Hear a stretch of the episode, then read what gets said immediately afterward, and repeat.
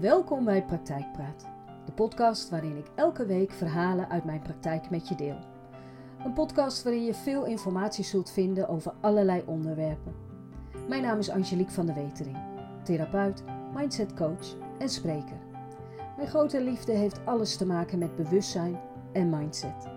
Mensen bewust maken en in beweging brengen, dat is mijn grote passie. Ik heb het allermooiste vak van de hele wereld en ik neem je dan ook graag mee in de verhalen uit de praktijk. Ik wens je veel inspiratie.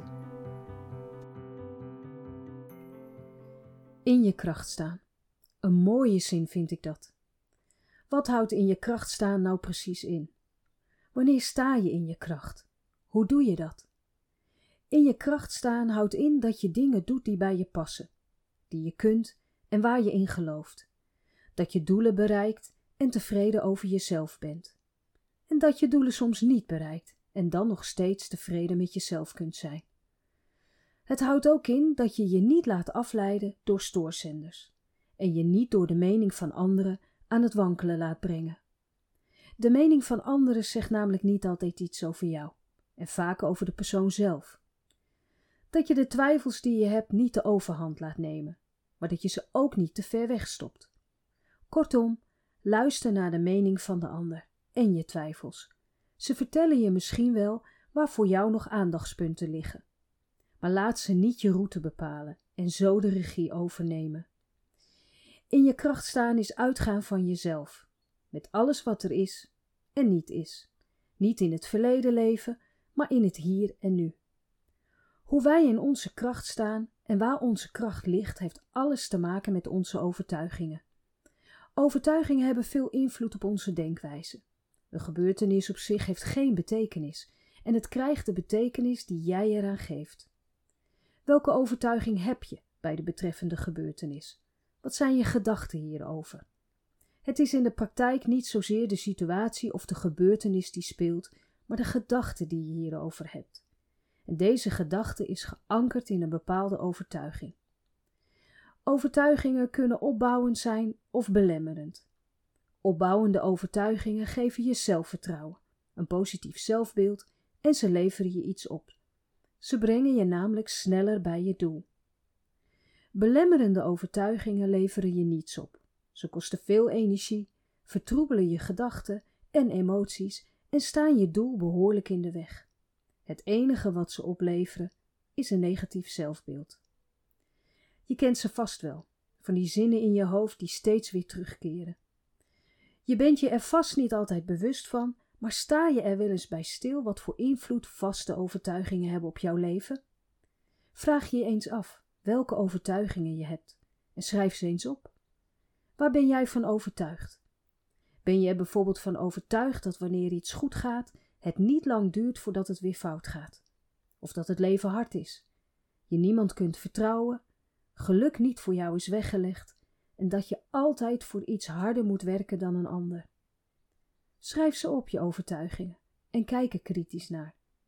Helpen ze je doelen te bereiken? Helpen ze je om al je mogelijkheden en je potentieel te ontwikkelen? Vaak is dat niet het geval en werken ze belemmerend. Deze overtuigingen bepalen ook het beeld dat je hebt van je binnen- en je buitenwereld, en ze hebben invloed op je reacties. Belemmerende overtuigingen zijn vaak al ontstaan in het begin van je leven. Toen kwamen ze je goed van pas en dienden ze je. Ieder mens wordt in zijn gedrag beïnvloed door overtuigingen. Alle ideeën en gedachten die je over jezelf, anderen en de wereld hebt, spelen een belangrijke rol in hoe je in het leven staat en hoe je op de dingen om je heen reageert. Als je je al bewust bent van je overtuigingen, ben je je dan ook bewust hoeveel invloed zij hebben op jouw leven. Maar hoe herken je nou een belemmerende overtuiging? Nou, ze zijn veelal negatief en brengen negatieve emoties met zich mee, zoals angst, weerstand, onzekerheid, schuldgevoel. En ze staan je ontwikkeling in de weg. Het is nodig vraagtekens te plaatsen bij de dingen waar je in gelooft. Stel je hiervoor open. Het vraagt lef om in iets nieuws te willen geloven. Het vraagt ook moed om eerlijk naar jezelf te kijken. Durf te erkennen dat je ergens last van hebt. En wanneer je dit erkent, geef je jezelf een eerlijke en nieuwe kans. want wat je niet wilt zien, kun je ook niet veranderen. Om je belemmerende overtuigingen los te laten, is het belangrijk de wil te hebben om niet meer naar je overtuigingen te gaan leven. Geef geen aandacht meer aan je oude overtuigingen en geef ruimte aan je nieuwe wensen. Zet nieuwe ervaringen neer in je leven, terwijl je de oude overtuiging loslaat. Vervang deze voor een opbouwende overtuiging en richt je daarop. Zet een nieuwe eigen intentie neer en leef daarnaar. Dit alles kan vreemd, eng en misschien wel onveilig aanvoelen. Je oude overtuigingen hebben je ook ooit iets opgeleverd. En het loslaten kan een scala aan gevoelens opleveren. Je kunt je onzeker voelen, verward, niet de moeite waard, niet goed genoeg. Onderzoek deze gevoelens. Zijn ze terecht?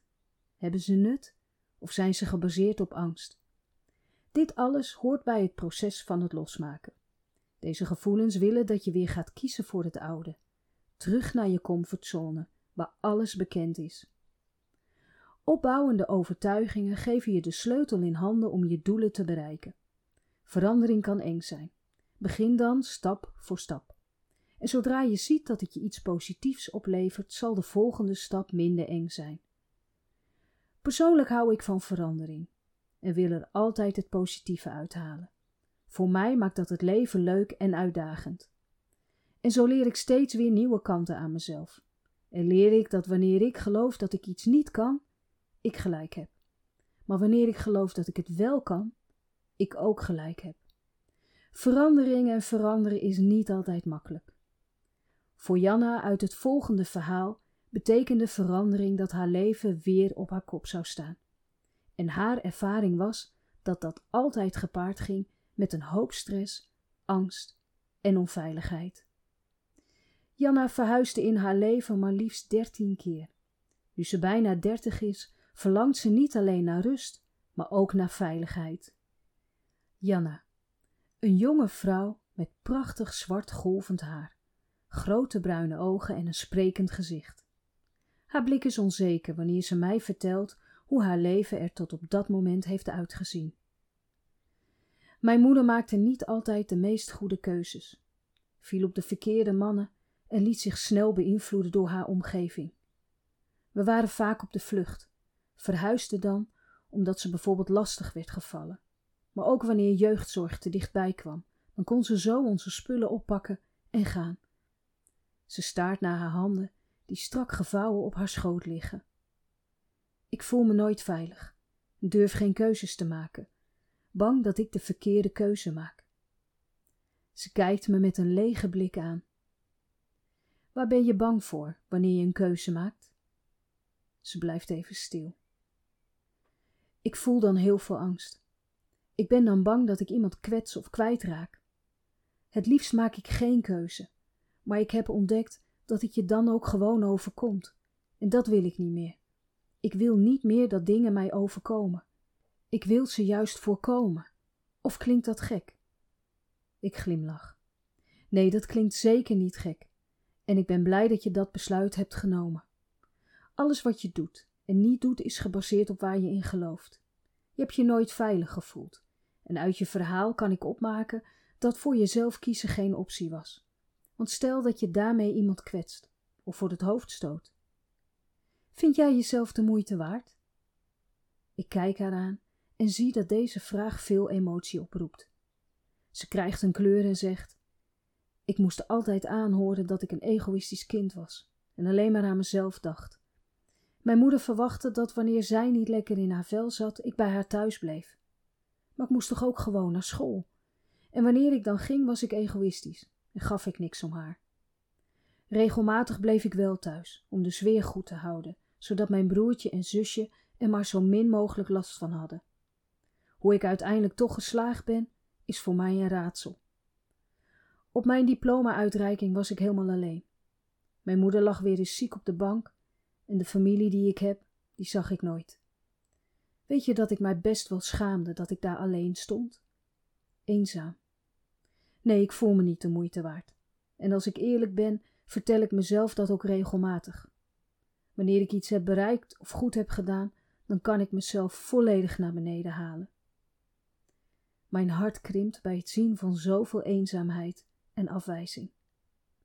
Wat zeg je dan tegen jezelf, Janna? Ze glimlacht flauwtjes. Dat ik me niets in mijn hoofd moet halen. Dat het puur geluk was, of doe maar niet zo arrogant. Ik voel me heel eenzaam dan. Ik voel me eigenlijk altijd eenzaam. Ik blijf even stil en denk na. Janna, je hebt net als alle anderen jezelf verlaten. Wie zorgt er voor jou? Wie weet wat jij nodig hebt? En wie zorgt ervoor dat je krijgt wat je nodig hebt? Dat je krijgt waar je gelukkig van wordt? Als jij dat niet doet, Janne, niemand anders gaat dat voor jou doen. Jij en alleen jij bent daar verantwoordelijk voor. Ze schudt haar hoofd. Ook wanneer je jezelf niet leuk vindt en niet de moeite waard? Ik zou niet weten hoe ik dat moet doen. Dan is de eerste stap ervoor te zorgen dat je jezelf gaat waarderen en aardig vinden. Wat je daarvoor nodig hebt is het loslaten van alle opmerkingen die je ooit over jezelf gehoord hebt. En ook alles wat je jezelf verteld hebt. De overtuigingen over wie jij bent kloppen niet, Janne. Als je niets kunt, hoe heb je dan onder zulke moeilijke omstandigheden je diploma weten te halen? Weet je wat je daarvoor nodig hebt? Kracht en doorzettingsvermogen. Wanneer jij diep in je hart geloofde dat je niets kon en niet de moeite waard was, dan had je het bijltje erbij neergegooid en je jeugd de schuld gegeven. Je vertelde mij ook dat wanneer je moeder niet lekker in haar vel zat, ze niets in huis deed en dat er niet gekookt werd. Je vertelde ook dat jij dan boodschappen ging doen, zodat er eten op tafel kwam. Je betaalde dat regelmatig van je zuur verdiende geld. Het gaf je een goed gevoel dat je broertje en zusje dan een fatsoenlijke maaltijd kregen. Weet je hoe dat heet, Janne? Zorgzaam. Je bent sterk, hebt doorzettingsvermogen en bent zorgzaam. En ik weet zeker dat we samen nog veel meer mooie eigenschappen van jou gaan ontdekken. Haar wangen kleuren rood. Het klinkt wel heel mooi uit jouw mond. Ik praat geen onzin, Janna. Heb je wel eens voor de spiegel gestaan en goed naar jezelf gekeken? Heb je ook die warme, zorgzame blik gezien wanneer je aan je broertje en zusje denkt? En je prachtige, zwarte, golvende haren. Ik zie nog iets: kracht. Je bent een krachtige vrouw, Janna, en ik kan niet wachten je te helpen deze kracht in te zetten voor jezelf. Over Janna haar wangen rollen tranen. Gezien worden kan heel confronterend zijn. Het gevecht met haarzelf is duidelijk te zien. Dit gaat vast niet over mij. In de gesprekken die volgden leerde Janna anders naar haarzelf kijken. De opdrachten die ze meekreeg vielen haar zwaar. Haar sterke kant opschrijven was daar één van. Ik voel me haast arrogant wanneer ik moet toegeven dat ik inderdaad sterk ben. Ik heb ook ontdekt dat ik goed in oplossingen kan denken. En wanneer ik onder druk sta, kan ik goed handelen. Ze wordt rood en zegt: Heel ongemakkelijk dit. Het is makkelijker te geloven dat ik niets waard ben. Haar handen liggen onrustig op haar schoot. Dat snap ik. Wanneer je iets maar vaak genoeg hoort, wordt het een overtuiging. Iets wat zo is. En als een ander het zegt, dan moet het haast wel zo zijn, toch? Ik blijf stil en kijk haar aan. Ze slaat haar ogen neer. Lieverd, ik vroeg je niet alleen te onderzoeken waar je goed in bent, maar ook om een brief aan je moeder te schrijven. En ik heb deze met een brok in mijn keel gelezen. Mag ik je een gedeelte voorlezen die heel veel indruk op mij gemaakt heeft en waar je laat zien dat jij jezelf beter kent dan wie dan ook? Ze knikt gespannen. Ik haal even diep adem en begin met lezen. Mama, ik heb het je nooit willen zeggen, maar je hebt niet alleen ons in de steek gelaten, maar ook jezelf. En ik weet niet wat ik pijnlijker vind. Wanneer jij goed voor jezelf had gezorgd en je verantwoordelijk had gemaakt voor je eigen geluk, dan had je daarmee ook goed voor ons gezorgd. Ik ga doen, mam, wat jij niet hebt gedaan. Goed zorgen voor mezelf en mijn verantwoordelijkheid nemen voor mijn eigen leven. Ik hoop met heel mijn hart dat ik daarmee een goed voorbeeld kan zijn voor de jongste twee. En misschien tegen beter weten in jou kan laten zien dat ik niet eens lijk op de persoon waarvan jij zegt dat ik het ben. Vergeef me, mama, dat ik niet meer kan zijn wie jij wilt dat ik ben. Afhankelijk, ongelukkig en altijd op de vlucht. Deze omschrijving, mam, zie ik bij jou. Zo heb ik je altijd gezien en ik heb altijd gedacht dat ik zo was. Langzaam zie ik wie ik werkelijk ben en kom ik erachter wie ik wil zijn. En om te kunnen zijn wie ik wil zijn, moet ik alles loslaten waar ik altijd in heb geloofd. Mijn keuzes maken, mijn eigen keuzes, zodat ik grip krijg op mijn eigen leven, in plaats dat ik het mij laat overkomen. Ik ben verantwoordelijk voor mijn eigen keuzes en ik kies dan ook voor mijn geluk. Ik kan niet voorkomen dat er een traan over mijn wang rolt. Ik kijk Janna aan en zeg: Ik ben zo trots op jou. Haar ogen worden groot en haar blik warm. Ik eigenlijk ook wel op mezelf. Ik heb de brief vanuit mijn hart geschreven en het niet meer nagelezen. Dit is wat het is, recht uit mijn hart. Iedere dag weer moet ik moeite doen om positief naar mezelf te kijken. En dat kost veel energie. Maar ik ben zo dankbaar dat ik kan zien dat ik niet de persoon ben waarvan ik dacht dat ik het was. Ik ben veel meer dan dat. Voor Janna was iedere dag een uitdaging om te blijven zien wie ze wilde zijn. Na bijna een jaar zie ik haar voor de laatste keer. Ik loop naar de wachtkamer en zie een prachtige dame zitten. Haar mooie zwarte haren vallen krullend op haar felblauwe jurk. Ze staat op, draait een rondje en zegt: De nieuwe Janna. Ik neem haar mee en denk even terug aan ons allereerste gesprek. Bang, onzeker en ervan overtuigd dat ze niet de moeite waard was. Wat is er allemaal voor je veranderd? Ze begint te stralen en zegt: Alles. Niets is meer hetzelfde. Niet hoe ik denk, hoe ik praat, hoe ik beweeg, waar ik in geloof. Ik zeg geen dingen meer om het een ander naar de zin te maken. Ik voel me zekerder en dat zie ik terug in mijn eigen houding. Maar het meest belangrijke is mijn mindset. Iedere dag weer hoor ik jou al mijn negatieve gedachten over mezelf en mijn leven weerleggen. Je had overal een positief antwoord op. Daagde mij uit hetzelfde te doen. Even afstand te nemen van mijn emoties wanneer ze mij te veel in de weg gingen staan. En je liet me keuzes maken die over mij gingen, waardoor ik steeds meer grip heb gekregen over mijn eigen leven. Ik voel dat alleen ik verantwoordelijk ben voor mijzelf. En dat voelt heel krachtig. Ik ben verantwoordelijk voor mijn eigen leven en geluk. Wanneer je aan het eind van alle gesprekken opstaat als dezelfde persoon die is gaan zitten, dan heeft het je een hoop energie en tijd gekost, maar niets opgeleverd. Want als je altijd blijft doen zoals je altijd hebt gedaan, blijf je altijd krijgen wat je altijd hebt gehad. We hebben allemaal een eigen kapstok en hangen daar veel aan op. Wie we zijn, waar we in geloven, hoe we ons gedragen en hoe we ons voelen. En soms is het nodig om eens te kijken of dat wat er hangt je nog past. Kijk ook of alles wat er hangt wel van jou is, want soms hangen we dingen van onszelf aan de kapstok van de ander. Geef terug wat niet van jou is. En neem terug wat van jou is. Want wanneer je bijvoorbeeld je geluk aan de kapstok van de ander hangt, geef je het uit handen. En stel dat de eigenaar van de kapstok gaat verhuizen. Dit was Praktijkpraat. Ik hoop dat ik je aan het denken heb gezet. Wat fijn dat je weer luisterde naar een aflevering van Praktijkpraat. Dank je wel. Heb je naar aanleiding van deze podcast vragen, opmerkingen of suggesties? Mail dit dan. En dat kan naar info apenstaartje angeliekvandewetering.nl En wanneer je denkt dat deze podcast interessant zou kunnen zijn voor iemand die je kent, dan zou het super zijn wanneer je de podcastaflevering doorstuurt. Nog even een vraag van mij.